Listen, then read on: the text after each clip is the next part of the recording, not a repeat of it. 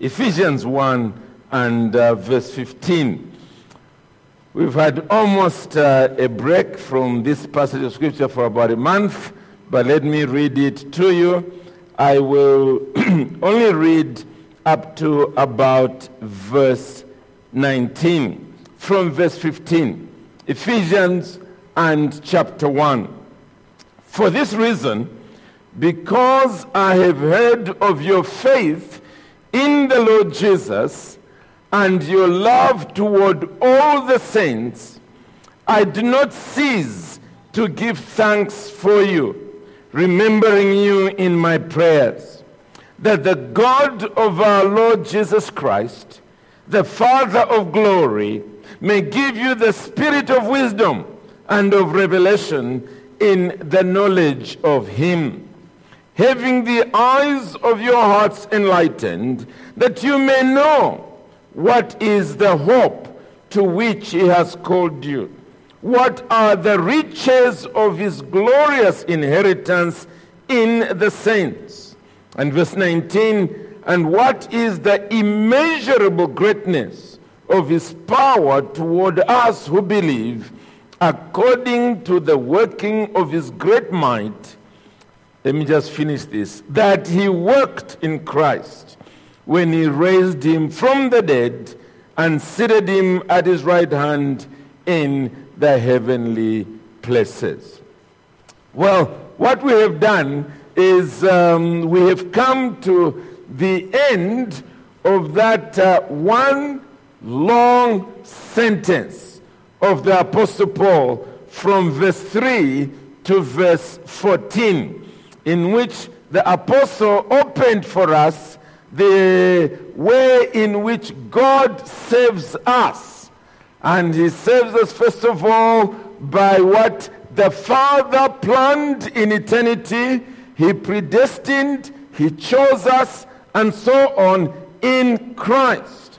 He also saves us by what the Son did in history some 2,000 years ago when he came from heaven, took on our human nature, suffered and died on the cross in order to purchase our redemption, in order that we might have his free forgiveness.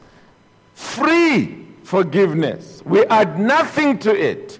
He gives it to us purely on the basis of the finished work of Christ.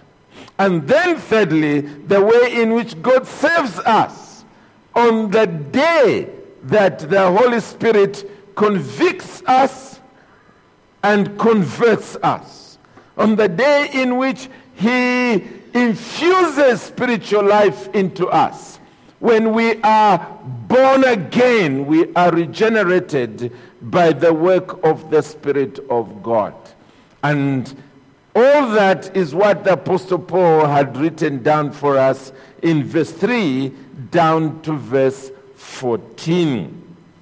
Last time, when I was preaching here, I just took a slight detour because of the fact that much of what we are going to look at now is really the, the, the power of the Holy Spirit at work in believers. That's what we'll be looking at. And I thought it was just important for us to, to be clear about this sealing of the Holy Spirit that we found in verse 14. And whether it is something of the popular notion with respect to the baptism with the Holy Spirit or of the Holy Spirit. So we looked at the popular view. We went through the book of Acts I gave a different interpretation to the popular view, and then finally, I explained the doctrine of baptism with or of the Holy Spirit and appreciated, therefore, its significance with respect to the sealing of the Holy Spirit. And we ended by speaking about the need for us to be filled with the Holy Spirit, something that we will go on to look at in the next few weeks and months. Today, we begin this new section in verse 15 where the Apostle Paul is responding to the news of the ongoing work of salvation that was taking place in Ephesus. And hence those words in verse 15 for this reason, because I heard of your faith. I've heard of this, and therefore I am responding in this way. Well, let me quickly let the cat out of the bag. The way in which he responds is by praise and prayer. That's the way he responds. It is by gratitude to God and then also pleading with God on behalf of the saints. And uh, as we look at Paul's own response, I really want to challenge all of us that we might ask ourselves the question is that the way we ourselves respond to such news? Is there, on one hand, gratitude, and then on the other, is there real prayer, pleading with God on behalf of new converts? Well, let's learn from the example of Paul and let's apply it to ourselves so that there might be real Christianity among us. Real Christianity. Because ultimately, that's the only thing that matters. Real Christianity. Well, let's quickly look at our text. And first of all, salvation is invisible. First of all, because it is in the heart of human beings. It is the heart that gets the heart transplant. It is the spirit within that is renewed. But, and this is the point I want to make, it's, it produces fruit, and therefore that fruit makes salvation visible. Salvation produces fruit. And because it produces fruit, it becomes visible. Anybody can see that people or an individual has become converted. The Apostle Paul had preached in Ephesus. I think we all know the account. If we quickly jump to Acts chapter 19, Acts chapter 19, it's a passage we looked at last time Acts 19, we read thus. And it happened that while Apollos was at Corinth, Paul passed through the inland country and came to Ephesus.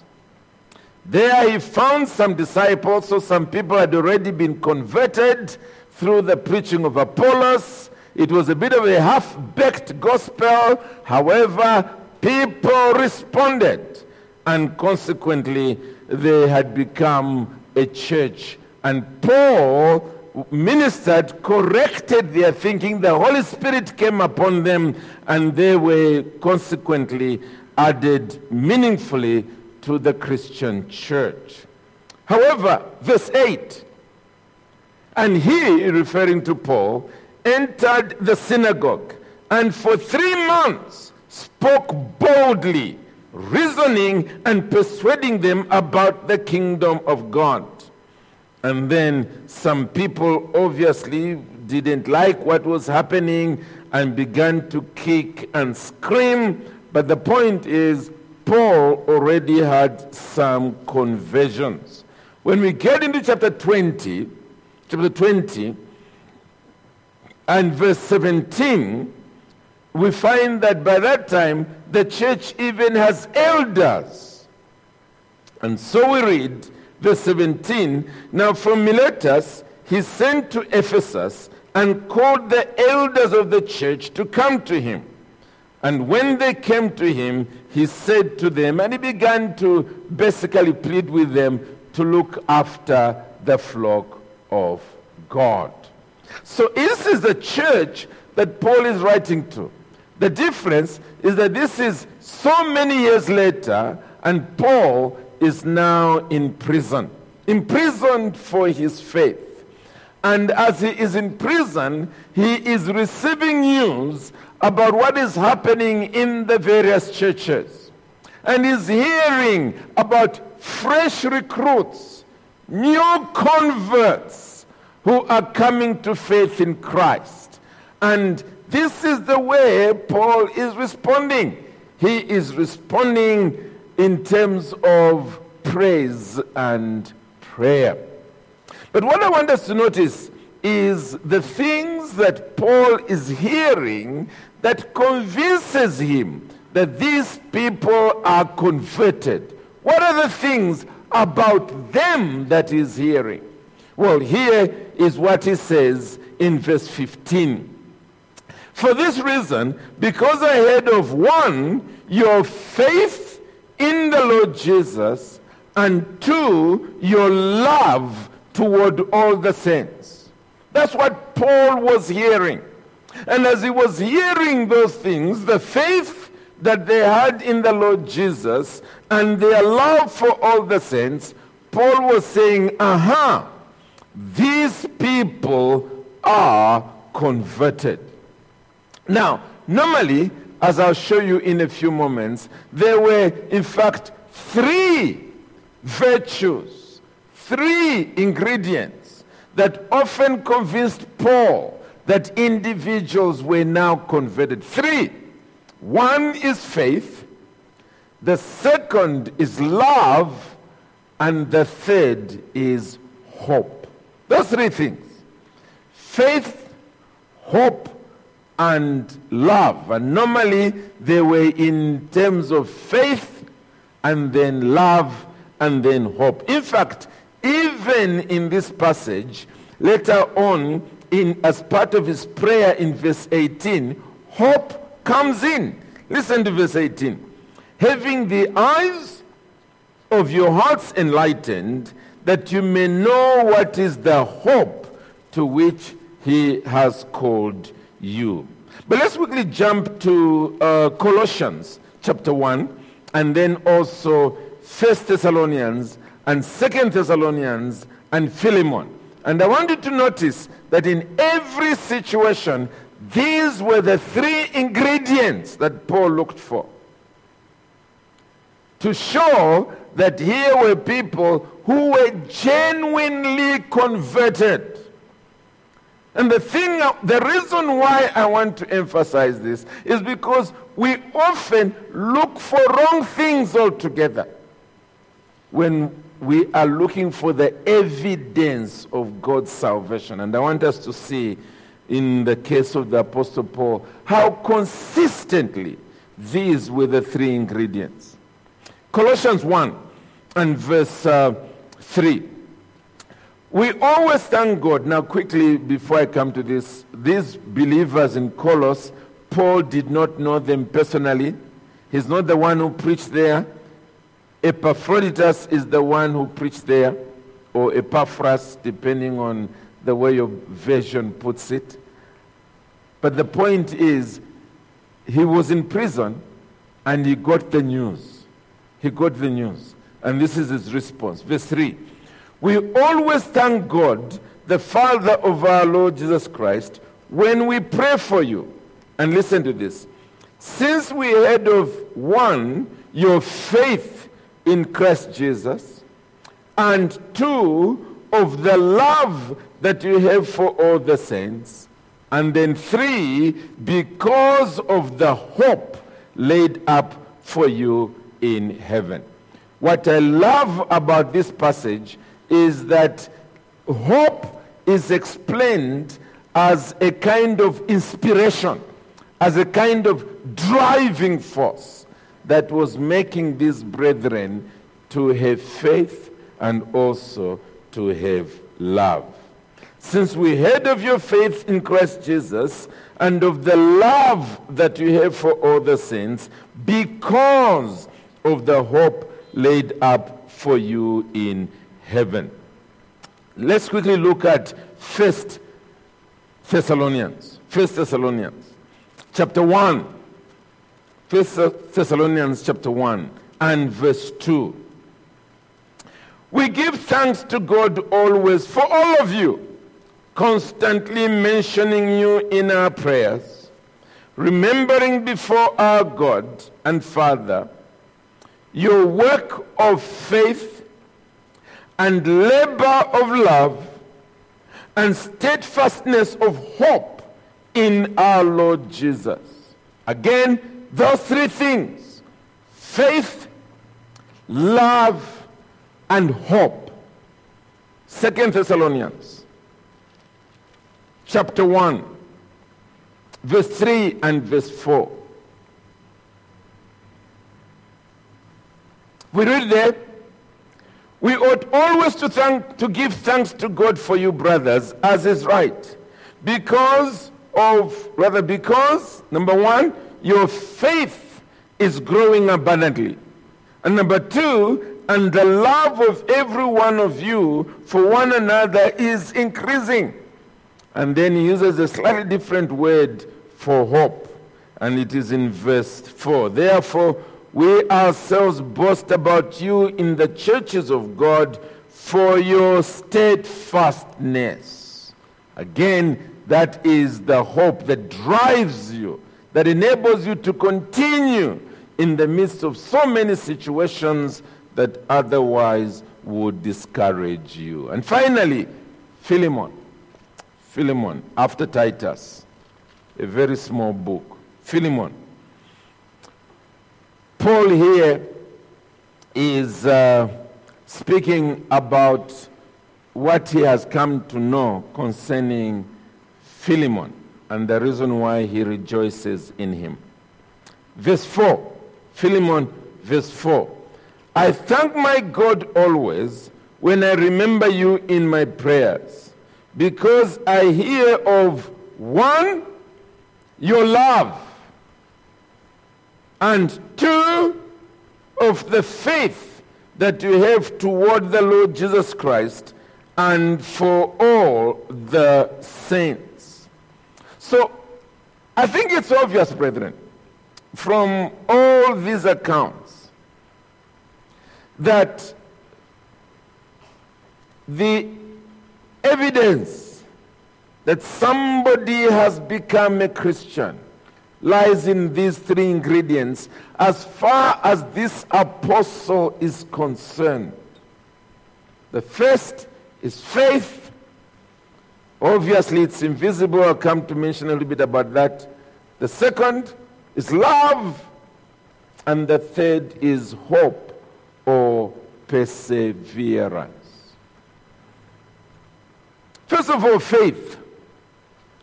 Faith is the root Faith is, is spiritual eyes. In other words, it's us beginning to see life as it really is from the perspective of the Creator Himself, God. That's what faith is. You see, before people are converted, their lives revolve around themselves because that's all they know. It's about me, myself, and I. But when God regenerates them, when He gives them new birth, He opens their spiritual eyes and they begin to see that life is actually not about themselves, it is about God. That's what life is about. It's about the creator of the universe. And therefore, we owe Him everything. But when their eyes are also open, they realize that they instead have been stealing His glory, they have been living for themselves, and therefore they have been sinning against God. And that's what drives them to seek forgiveness from God. That's what drives them to the foot of the cross. Their eyes have been opened. But doesn't end there. What happens is this because they have realized when their eyes were opened that their lives are not about themselves, but about God, that that's what life is about, there is a complete change of the center of gravity in their lives when they become Christians. When you are with them, you find that they're not so much speaking about, I want this and tomorrow I must get that and this is what I'm chasing after and, and, and me, I'm not happy about this and, and, and me, I'm upset about the other and, and me, me, me. No, no, no, no, no. What you now start hearing from them is this God, God, God. That's, that's the, the, the center of their talk and their discussion and, and their zeal and, and their passion and so on. It's now about God. And you realize these people now have faith. They have faith. Their spiritual eyes have been opened. When they are upset, what has upset them is that people are stealing the glory of God. They are sinning against God. That's why they're upset. When they are joyful, it's because God is being honored. God is being glorified. And so as you are listening to them. And it's not because they are in church and, and with a hymn book in front of them. No, no, no. You, you are in the kitchen together, you are washing dishes, or you are trying to fix the tire of a car, or, or you're just having a meal together, and so on. You are socializing. But you can't miss the fact that their lives are now about an altogether different being to themselves. It's about God. It's about God. So they have found a new faith in the Lord Jesus Christ. And as I said, that's the, that's the root. The fruit of it is now a love for all the saints. It's a love not just for all the saints, it is a love for God, but God is invisible. And therefore, that love expresses itself in caring for those who are made in his image, but more than that, those who are remade in his image, made through Christ, through Christ's salvation. And that is what the Apostle Paul is referring to here. And then the hope, as we already saw, is what keeps them steadfast, continuing. When others are falling off by the wayside, they continue. Why? Because they know that they have this salvation that is leading them to glory, and one day they will stand before God, their Maker. He's going to reward them for their life in Him, and therefore they want to continue living for Him. Those three aspects. And I want you to notice how that they are all very spiritual, deeply spiritual faith, love, and hope. Let me try and put this way to you. That when we are accepting people for baptism, as we have done this week, when we are accepting you for membership as church elders, we do it on the basis of the profession of faith. In other words, it's what you are claiming. We listen very carefully to you. We listen very carefully and we say, okay, it sounds as if there is the root of the matter in this person. That saving faith seems to be there. However, after that, we begin to look. We begin to see is there now the fruit? Is the fruit showing? Is there a sincere love for the people of God? Has this person now integrated with God's children? When there is a disaster in one family, an illness in the other family, a funeral in this other person's family, when there are needs among the people of God, is this person there?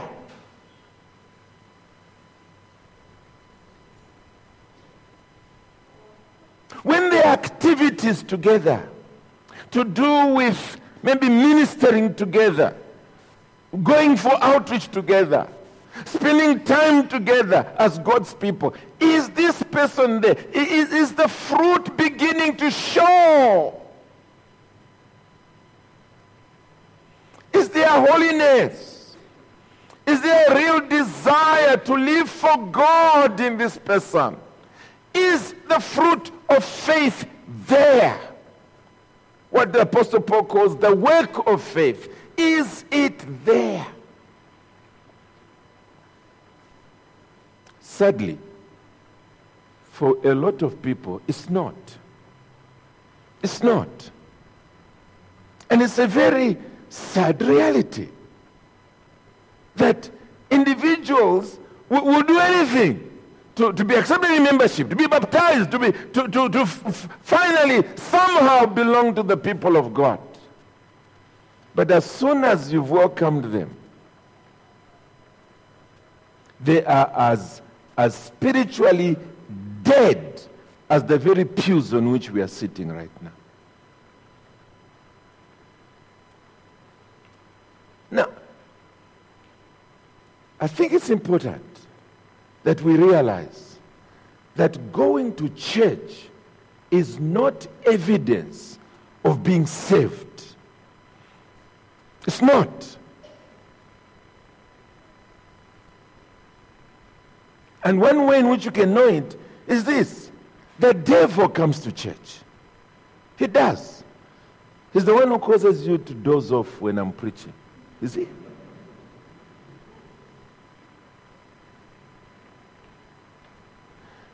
The question is what about the life, the spiritual life, faith, love, hope? Let me put it a little differently. And this is for those of us who are parents and our children who profess faith. We need to learn to be brutally honest. Brutally honest. Because our children will tell us that they've become Christians. And they're not cheating, they are sincere. But often it's because we've been bringing them to church. They've taken on the faith of their parents. So when we are together at home, and just merely socializing, and we are noticing that this child of mine, at the center of his life or her life, is still me, myself, and I. It's not God, His honor, and His glory. We should take our child and sit them down and say, Look, let me be honest with you. Let me be honest with you. You're not a Christian. You're not. And it's not because I hate you, it's because I love you. I'm not seeing the evidence, the fruit of your profession of faith.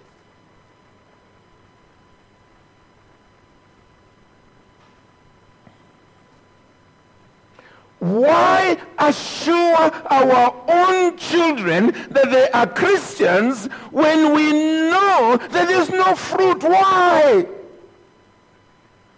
Why should we continue pampering them all the way to hell? Who else is going to love them the way we do? Who else? We should set them down. And perhaps with tears coming down our cheeks, said to them, My son, my daughter, I know you've professed faith. I know you have. But I want to be honest with you. I've walked with the Lord for a number of years. The fruit of salvation I don't see. Go to Calvary afresh. Go to the cross afresh. Plead with Jesus to really, really, really save you until the evidence is there. It's overwhelming. I will be the first one. I'll be the very first one to come and say to you, I can now say it. You're my brother. You are my sister. Let's be like Paul, looking for evidence. May I add, by putting it this way, the elders of Kabwata Baptist Church visit members, not because there's a problem, but to just see how they are doing. Here's my point. When an elder says to you in that visit, I have serious doubts about your conversion. That elder doesn't hate you, he loves you. He does. He does. And obviously, you don't know this because it was in a private letter. I wrote such a letter to one of our members here just two weeks ago, all the way from America, and I said exactly these words I don't think you are saved. Go to Calvary, seek the Lord. And I was doing it not because I hate a church member, it's out of love. Out of love. Just because you've professed faith, just because you've been baptized, does not mean therefore you are saved. The fruit must be there. And now you are in membership. Now we are looking, especially those of us who have oversight over you. And when we are not seeing the fruit, faith, love, hope, when these things are not showing, it is out of love that we say it to you. So that you may truly be saved. Now let's suppose the fruit is there. Well, this is what Paul now does. Where there's evidence of the fruit of our salvation, of salvation, our first response must be of gratitude. Gratitude to God. This was Paul's first response when he heard of God's work of saving grace. Back to verse 15. For this reason, because I heard of your faith in the Lord Jesus and your love toward all the saints, I do not cease to give thanks for you. Why? It is because salvation is the work of God. Friends, if God the Father had not chosen you in eternity and predestined you to salvation, you would not be a Christian today. Let me go further. If God the Son had not come down and died on that cross, shedding his blood, you would not be a Christian today. Let me go further. If God the Holy Spirit had not come searching for you and began to tighten the screw on your soul, if he hadn't given new birth to your spirit, you would still be dead, spiritually dead, despite going to church all your life, still dead. Therefore, if you're a Christian, surely we should turn and say, God, thank you. Thank you. Thank you for this person. Because you have done a work of grace. Thank you, O oh Lord.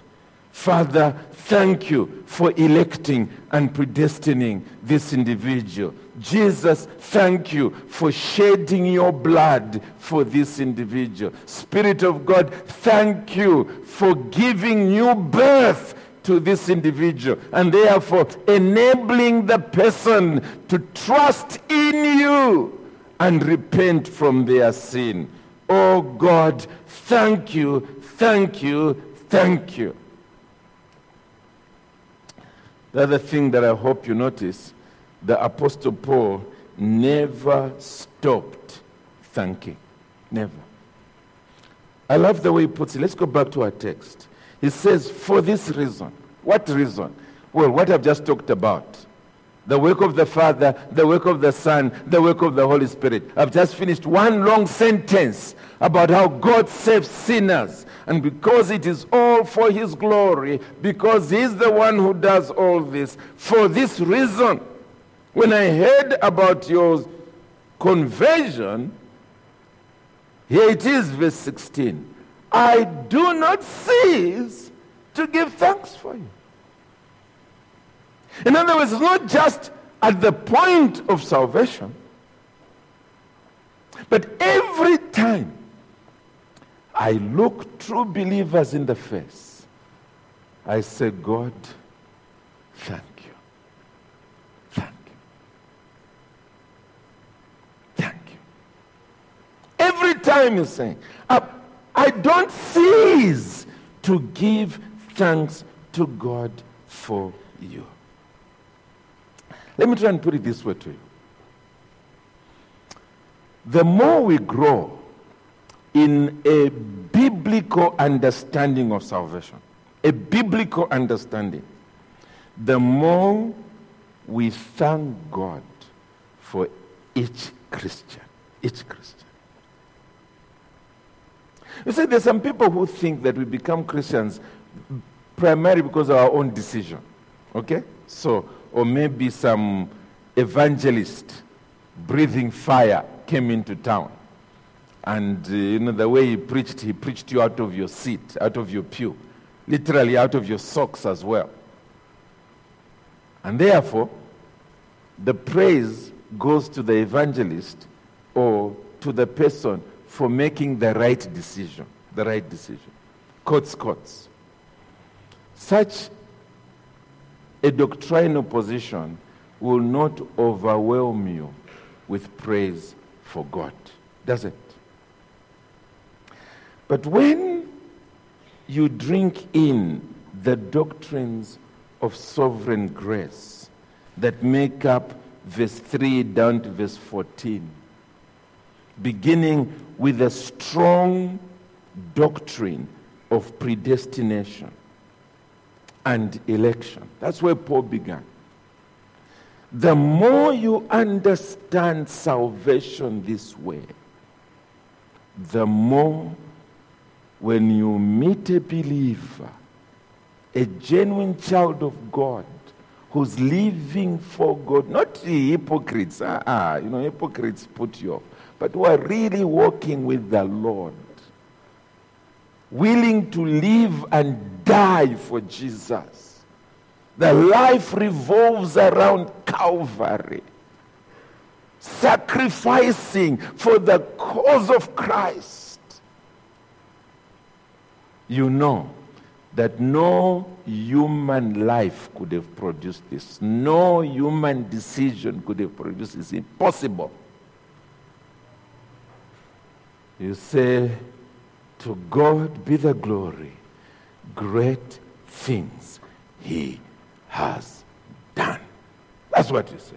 Great things he has done. But let's quickly hurry on. There is the other response. And it is the other side of the coin and it is the response of prayer. This one I won't open it up too much because beginning with verse 17, going forward, it's all about this same prayer. It's all about the prayer. But for now, I simply want to say that what causes us to praise God is that salvation is all of grace. What causes us to pray to God is because salvation is all of grace. In other words, from beginning to end, we need God. And that's the reason why we pray for believers. Because we know that God doesn't just start a job, He continues with that job and finally delivers that finished job in heaven. He is the primary factor. Now, with respect to the beginning of salvation, it is all Him and Him alone because we are dead.